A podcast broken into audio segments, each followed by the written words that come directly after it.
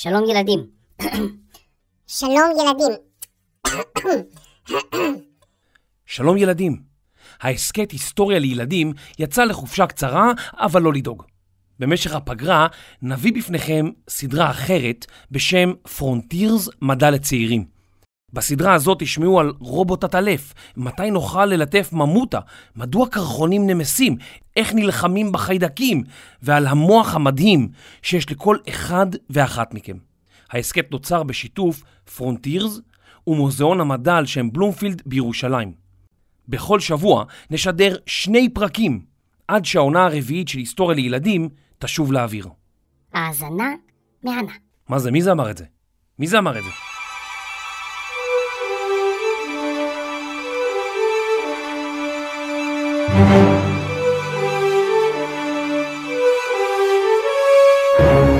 פרונטירס, מדע לצעירים, עם יובל מלכי. המיקרובים האם אתם מאמינים בפיות? כן, ממש כמו פיית השיניים שמבקרת בחדר שלכם בלילה לאחר שנפלה לכם השן, ומשאירה לכם גם מתנות מתחת לכרית. או אולי טינקרבל, הפייה היפה והשובבה של פיטר פן, שבעזרת אבקת הקסמים שלה מאפשרת לכל החבורה לעוף בארץ לעולם. אולי תתפלאו לשמוע שגם בעולם שלנו יש שדונים ופיות. הם אולי אינם נראים לכם כמו פיות, אין להם שרביט קסמים או כנפיים זעירות, אבל יש להם היכולת להעניק לנו כוחות על. הכירו את המיקרואורגניזמים, או בשמם הפשוט יותר, המיקרובים. יש להם גם שם בעברית, יצורונים. אנחנו נשתמש בשם הפופולרי שלהם, מיקרובים. מיקרובים הם יצורים קטנטנים שניתן לראות רק בעזרת מיקרוסקופ. אמנם אין ביכולתנו לראות אותם, אך הם נמצאים בכל מקום. והאמת היא שהם נוצרו זמן רב לפני שנוצרנו אנחנו, בני האדם. מיקרובים היכונו! מה המשימה? צריך לעזור? להיות גיבור? להציל מחור שחור? לא, אנחנו הגיבורים הראשיים של הפרק הזה. אז כאילו אפשר לנוח? ברור, ברור, תנוחו. על פי עדויות מתקופות קדומות שאספו מדענים, מיקרובים הם בין היצורים הקדומים ביותר על פני כדור הארץ. ויש, ומספרם רב יותר, מאשר כל חיה אחרת על פני העולם שלנו. כן, יותר מדגים, מיתושים או ג'וקים. מעבר לזה, הם נמצאים במקומות שעד לאחרונה מדענים כלל לא חשבו שיכולים להתקיים בהם חיים, כמו מעמקי האוקיינוס החשוכים, בתוך קרחונים, במעיינות מים רותחים, וגם בים המלח שלנו, בו טרם הצליחה ולו חיה אחת לשרוד את המים המלוכים. ואיך הם נראים בדיוק? האמת היא שיש אלפי מינים שונים, אם לא יותר, של מיקרובים. כל סוג נראה מעט שונה מהאחר ובעל תכונות שונות, אך רובם נראים כחיידקים, כפטריות קטנות או כאצות זעירות. המשותף לכולם הוא גודלם הזעיר, שניתן להבחין בו רק באמצעות מיקרוסקופ. עוד דבר שאנו יודעים לספר לכם על מיקרובים, זה שרובם הם יצורים חד-תאיים, כלומר, הם בנויים מתא אחד בודד. לעתים, התאים הבודדים הללו מתקבצים וחיים בקבוצות גדולות. לצורך העניין, בני האדם מורכבים מטריליוני תאים שונים. טריליון הוא אחד עם 12 אפסים. טריליון שניות, למשל, הם בסך הכל 30 אלף שנים. בגוף שלנו יש טריליוני תאים שונים. קולטים כמה תא אחד הוא קטן? אם אתם חושבים שמעולם לא נתקלתם במיקרוב מקרוב, תרשו לנו לספר לכם שיש אחד שאתם מכירים טוב מאוד. הוא לא אחר מאשר פלנקטון, היצור הימי הפצפון, בסדרה בובספוג, שגם במציאות הוא חי לו בתוך מעמקי הים. זה אולי יגעיל אתכם, אבל המיקרובים מצויים גם על המזון שלנו, על פני גופנו ובתוך תוכנו. ומה הם עושים שם? אל תיתנו לעובדה שפלנקטון הוא הבחור הרע בחבורה להטעות אתכם. פלנקטון, די, נו, תפסיק עם הרעש. אתה לא תצליח להשיג את מתכון קציצת הסרטן של מר קרב. אני לא אתן. פלנקטון, תפסיק. וואי, הקטן הזה מטריף אותי. אה, פלנקטון, קרן אשתך, מחשב הכיס, היא קוראת לך. וואו, תראה, תראה כמה לקוחות, יש שם ממש תור. מסעדת הדלי מלאה. איפה הוא הלך המשוגע הזה? על אף שאנשים רבים בטוחים שחיידקים או מיקרואורגניזמים או מיקרובים הם מזיקים, מרושעים, האחראים למחלות קשות, למעשה, רק אחוז אחד מהמיקרובים ידועים כרעים לטבע, ואילו חלק נכבד מהם לא רק שנלחם בחבר'ה הרעים, אלא שבלעדיהם כלל לא היו יכולים להתקיים חיים על פני כדור הארץ. בוא הנה, יא מיקרוב! מי, אני? כן, כן, אתה, יא מיקרוב! מה, קראת לי מיקרוב? כן, קראתי לך מיקרוב. וואו, תודה רבה. באמת, לא חשבתי אף פעם שמישהו יקרא לי בשם כזה יפה. מיקרוב הם כמו גיבורי על. אה, תודה, תודה.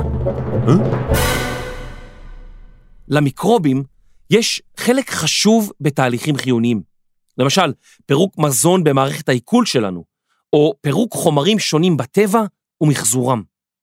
תחשבו על כך, בלי פירוק חומרים, הייתה ההשפעה רק נהרמת להרים וגבעות ומביאה לזיהום מקורות המים שלנו.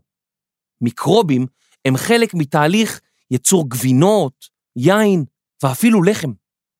בנוסף, הם משמשים גם כמאכל לחיות רבות שמהוות חלק חשוב בשרשרת המזון. אם החיות הללו יגוועו ברעב, זה עלול להשפיע לבסוף גם עלינו, בני האדם. אז למדנו שלמיקרובים יש חשיבות רבה והשפעה סופר חשובה על החיים שלנו. אבל זה עדיין לא נשמע כמו כוחות על של פיות, נכון? הוא היה מיקרוב רגיל בשם גל, עד שיום אחד הוא גילה שהוא גם מיקרו-אורגניזם שעמד לשנות את העולם. בקרוב בבתי הקולנוע, סיפורו של גל, המיקרוב, או מיקרו-גל. רגע, זה שם ממש גרוע לסרט, לא? אמ, מיקרוגל, לא... אתם יודעים מה? תחזרו עוד מעט. תחזרו עוד מעט.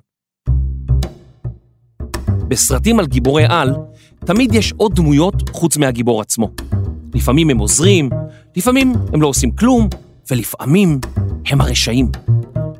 בביולוגיה, תחום במדעים העוסק במדעי הטבע והחי, הקשרים שבין גיבורי העל לבין הדמויות האחרות נקראים סימביוזה, או בעברית צוותאות, מלשון צוות, ביחד. אבל קודם כל, מה זה בעצם סימביוזה? סימביוזה היא השם המדעי ליחסים צמודים בין שני יצורים חיים או יותר, והיא נחלקת למספר סוגים. הסוג הראשון הוא סימביוזה הדדית, שבה שני יצורים פועלים יחד בשיתוף פעולה, עוזרים זה לזה, וכך מפיקים תועלת האחד מן האחר. לדוגמה, באפריקה, ציפור זרזיר הבקר נוחתת על גבו של ההיפופוטם ואף ישנה שם בלילות. היא אוכלת טפילים וקרציות ועוזרת להיפופוטם. שניהם עוזרים האחד לשני, ולכן הסימביוזה שלהם היא הדדית. סוג נוסף של סימביוזה מכונה קומנסליזם, או סמוכנות בעברית. ובמסגרתו, רק אחד מבין שני היצורים החיים מפיק תועלת מהיחסים, ואילו האחר אינו מושפע מכך. למשל, דגי רמורות או דבקיים נדבקים לכרישים או לוויתנים, ופשוט תופסים איתם טרמפ לכל מיני מקומות. הם גם ניזונים משאריות הארוחה שלהם. במקרה הזה, רק הדביקיים האלה מרוויחים מהקשר. הנה, יש לי פה דג דביקי שכזה. דג, אתה יכול לזוז רגע? למה, למה אתה נצמד אליי כל הזמן? זה, זה דבק, די, תזוז. די כבר, וואי, זה דג דביקי, יואו. ואיך קוראים ליחסים שמתנהלים עם האויב? הסוג השלישי של סימביוזה מכונה טפילות, ובמסגרתו יצור חי אחד פוגע ביצור אחר, במטרה להשיג את מבוקשו. כמו למשל, תולעים, שנכנסים למעיים של יונקים ואפילו של בני אדם. הם חיים שם כמו פרזיטים, אוכלים, שותים, ורק גורמים לנו נזק. כמו סרטים על גיבורי העל, גם בטבע שלנו יש קשרים מיוחדים מהסוג הזה. יש רשעים, יש גיבורים, יש חיות שצריך להציל, ויש בעלי חיים שעוזרים זה לזה במטרה לשרוד. כעת נספר לכם את עלילתם של שלושה סרטי גיבורי על שאינם מדע בדיוני, אלא אמיתיים לחלוטין, ומתרחשים גם ברגעים אלו ממש ברחבי העולם. הסיפור הראשון מתרחש במעמקים החשוכים של האוקיינוס, מקום מסתורי ומפחיד, שבו חיות מסוכנות שמתחבאות תחת החשיכה אורבות לטרף. אבל מסתבר שלא רק אנחנו, בני האדם, פוחדים מהחושך. הדיונון עגול הזנב, שחי ליד האי הוואי שבארצות הברית, מפחד גם הוא משוטטות במקומות מסתוריים בתוך מעמקי הים, מבלי יכולת לראות את המפלצות הימיות שהוא עלול להיתקל בהן. יואו, איזה חושך. אני בסך הכל דיונו נחמד. למה הכל כאן כל כך חשוך? יואו, מישהו יטרוף אותי, יואו, איזה פחד. אין לי, אין לי, אין לי שום הגנה, אין לי שריון. אה, מה קורה כאן? מה קורה כאן? מה קורה לבטן שלי? אה, וואו, אה, אני לא מאמין. וואו. מה אנחנו עושים כשאנחנו מפחדים מהחושך? נכון מאוד, מדליקים אור. למשל, משתמשים במנורת לילה, או מדליקים את האור בקצה המסדרון, כדי שמעט אור ייכנס לחדר שלנו.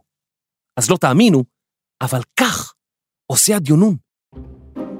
לדיונון שלנו יש כוח על מיוחד, שמאפשר לו להדליק את בטנו כמו פנס, וכך להתגבר על החושך המפחיד. ומי נותן לו את כוח העל המיוחד הזה? ניחשתם נכון, המיקרובים.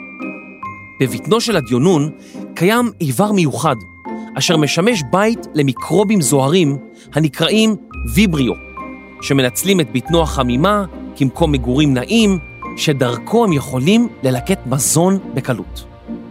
ואיך המיקרובים מחזירים לדיונון על כך שהוא נותן להם להתגורר בגופו? הדיונון יכול להורות למיקרובים שבאיבר להעיר, בדיוק כמו לחיצה על מתג של פנס. מדענים גילו שכאשר הוא מפעיל את האור בבטנו, יצורי ים גדולים ורעבים, המסתכלים עליו מלמטה, חושבים שמדובר בירח הזוהר, ולא יזהו אותו כטרף קל. ואילו חיות טרף שחגות מעליו, אינן שמות לב אליו, מפני שהאור של הדיונון אינו יוצר צל. כך בעצם המיקרובים גורמים לדיונון להיות לגמרי בלתי נראה. מגניב, לא?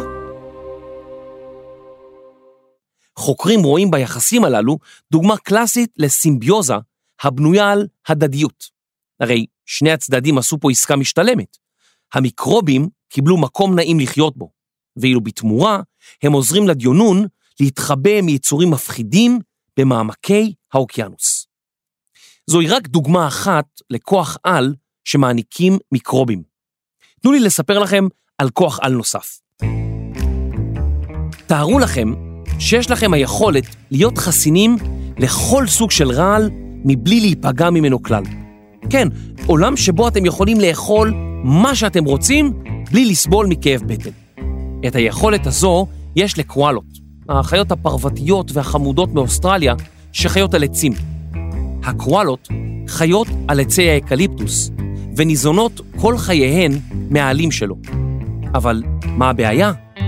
בעלי האקליפטוס יש רעלים המונעים מרוב בעלי החיים לאכול אותם. חיה שתאכל עלי אקליפטוס עלולה לסבול מכאבי בטן ואפילו למות.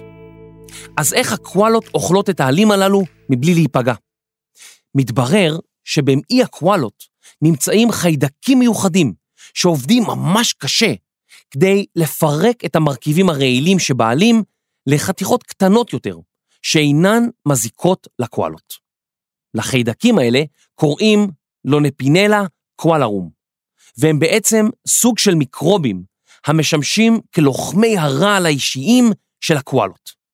מסתבר שהמיקרובים האלה חשובים כל כך לקואלה, ולכן היא נותנת אותם לצאצאים שלה. איך? רוצים לנחש? ניחשתם נכון. הקואלות הקטנות אוכלות את הקקי של אימא שלהן. ואתם צודקים, זה דוחה, אבל זה בריא להן. החיידקים בצואת האם מגיעים למעי של הקואלה הקטנה, קובעים בו את ביתם ומתכוננים לעבודה. קוואלות קטנות, בואו לאכול, בואו תראו מה אימא הכינה לכם. איכס, אמא! עוד פעם מרק אקליפטוס? אל תדאגו, אם תאכלו יפה תקבלו משהו ממש טעים לקינוח. יש! קינוח של אמא! קינוח של אמא! זאת דוגמה לסימביוזה המכונה קומנסליזם. זאת שרק אחד מבין שני היצורים החיים מפיק תועלת מהיחסים, ואילו האחר אינו מושפע מכך. כאן המיקרובים עוזרים לקואלה שיכולה לאכול את עלי האקליפטוס בנחת ובשלווה. אולם המיקרובים אינם מקבלים מכך כלום, הם רק ממלאים את תפקידם. ומה עם רשעים שמנסים להשתלט על האנושות ולפגוע בחפים מפשע? גם סיפורים כאלה קיימים בטבע. בואו נלך אל הנחל הקרוב. כאן מתגוררים יצורים דו-חיים, שחייהם מתחלקים בין המים והיבשה. צפרדעים למשל. בזמן שצפרדעים מקפצים מאבן לאבן ודואגים לראשנים החמודים שלהם, אורב להם מקרוב מרושע, שזומם נגדם מזימה, לחנוק את כל הצפרדעים ולהעלימם מהעולם.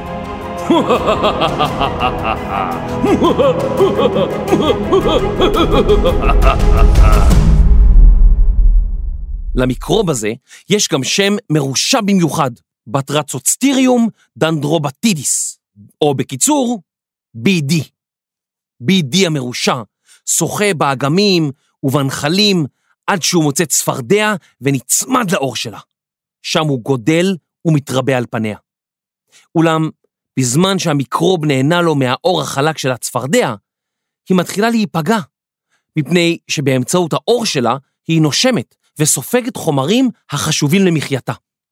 כך היא נחלשת לאט-לאט ונחנקת עד שהיא מתה. אבל רגע אחד, אל תחשבו שהצפרדעים הן פראייריות. פעמים רבות הן מנסות להשיב מלחמה על ידי השלט אורן והפרשת חומרים רעילים לשכבת האור, במטרה להיפטר מהנבל. אולם ברוב המקרים, דווקא הנבל הוא זה שמנצח. אבל רגע, זה לא הסוף. למה אנחנו מספרים לכם את כל זה? כי אמנם BD אוהב לפגוע בדו-חיים ברחבי העולם, אבל הוא עלול להשפיע גם עלינו, בני האדם. אם כל הצפרדעים והסלמנדרות ייעלמו, כדור הארץ יהיה בצרות צרורות. דו-חיים, למשל הצפרדע שהזכרנו, ניזונים לרוב מחרקים ויתושים טורדניים ומסוכנים. אם הצפרדעים לא יאכלו אותם, הם יתרבו ויתרבו, יפיצו מחלות ויעקצו את כולנו. לכן, בני האדם החליטו להיחלץ לעזרת הצפרדעים. מדענים החלו במחקר במטרה לנסות או למצוא פתרון או תרופה ל-BD. הם גייסו מיקרוב אחר לעזרתם. לוחם צדק אמיתי, בעל שם מרשים לא פחות. ינטינובקטריום ליבידום. המיקרוב הזה מסוגל לסייע לדו-חיים להתמודד מפני ה-BD. ואיך הוא עושה את זה? בעוד ה-BD והצפרדע מקיימים יחסי סימביוזה של טפילות, כלומר, יצור אחד מזיק ליצור אחר וכך מפיק תועלת, הצפרדעים והמיקרוב, ינטינובקטיריום ליבידום, מקיימים יחסי הדדיות, כמו הדיונון וחבריו הזוהרים. דו-חיים משתמשים בחומרים שעל פני האור שלהם כדי להרחיק מיקרובים מסוימים, כמו ה-BD. החומרים הללו מעניקים מקום נחמד למגורים למיקרובים אחרים, כמו היאנטי שלנו. כדי לשמור על מקומו, הוא נלחם ב-BD שעל אור הצפרדע, הורג אותו, ובכך מציל את הצפרדע. אז האם באמת נוכל להשתמש במיקרוב העל שלנו כדי לעזור לצפרדעים לנצח במלחמה? אולי. ממש עכשיו, מדענים חוקרים מקרוב את הקרב המתנהל במימי הנחלים בין הצפרדעים לאויביהם, ובוחנים כיצד החדרת מיקרובים ידידותיים עלולה להשפיע על המערכה. המערכה הזאת אינה רק של הצפרדעים, אלא גם המערכה שלנו. יכול מאוד להיות שהאפיות הקטנטנות האלה, המיקרובים שניתן לראות רק במיקרוסקופ, הם הלוחמים האמיתיים. כיום ישנם מחקרים רבים ברחבי העולם המגלים כי אוכלוסיית המיקרובים בגוף שלנו היא ייחודית לכל אדם ואדם. בעזרת המיקרובים הללו, אולי יהיה ניתן לרפא מחלות שונות בגוף של כל אחד מאיתנו. המחקרים הללו הם בראשית דרכם, ואולי כשתהפכו למדענים ומדעניות בעצמכם, תביאו לפריצת דרך, ואולי אפילו תצילו את העולם. אל המיקרוב ומעבר לו! אנחנו ממש רוצים לשמוע מכם. הצטרפו לקבוצת הטלגרם שלנו, פרונטירס מדע לצעירים, ושתפו אותנו. פרונטירס הינו כתב עת מדעי דיגיטלי חינמי לילדים ובני נוער. המאמרים נכתבים על ידי טובי המדענים והמדעניות בארץ ובעולם, ונשכרים על ידי צעירים. כתב העת יוצא לאור בישראל על ידי מוזיאון המדע על שם בלומפילד בירושלים, ובניהולו המדעי של פרופסור עידן שגב מהאוניברסיטה העברית. תודה לכותבי המחקר, פרופסור ג'ונתן אייזן ואחרים. עריכת המאמר לשידור, מיכאל אוריה. עריכת לשון, דינה בר מנחם. מיקס, אפקטים וניהול מוזיקלי, אסף רפפורט. מפיק ראשי, רני שחר. תודה לצוות מוזיאון המדע ופרונטירס, פרופסור עידן שגב, מאיה הלוי ודוקטור גליה זר כבוד. הפרק הוקלט באולפני סוף הסטודיו. אני יובל מלכי. נתראה בפרק הבא. ילדים והורים יקרים, אם אתם אוהבים את ההסכת היסטוריה לילדים, נשמח שתדרגו אותנו בכל אפליקציות הפודקאסטים. זה מאוד יעזור לנו. אם אתם רוצים לדבר איתנו, היכנסו לקבוצת הטלגרם היסטוריה לילדים, רשמו לנו מה חשבתם והציעו לנו רעיונות לפרקים חדשים. תודה רבה.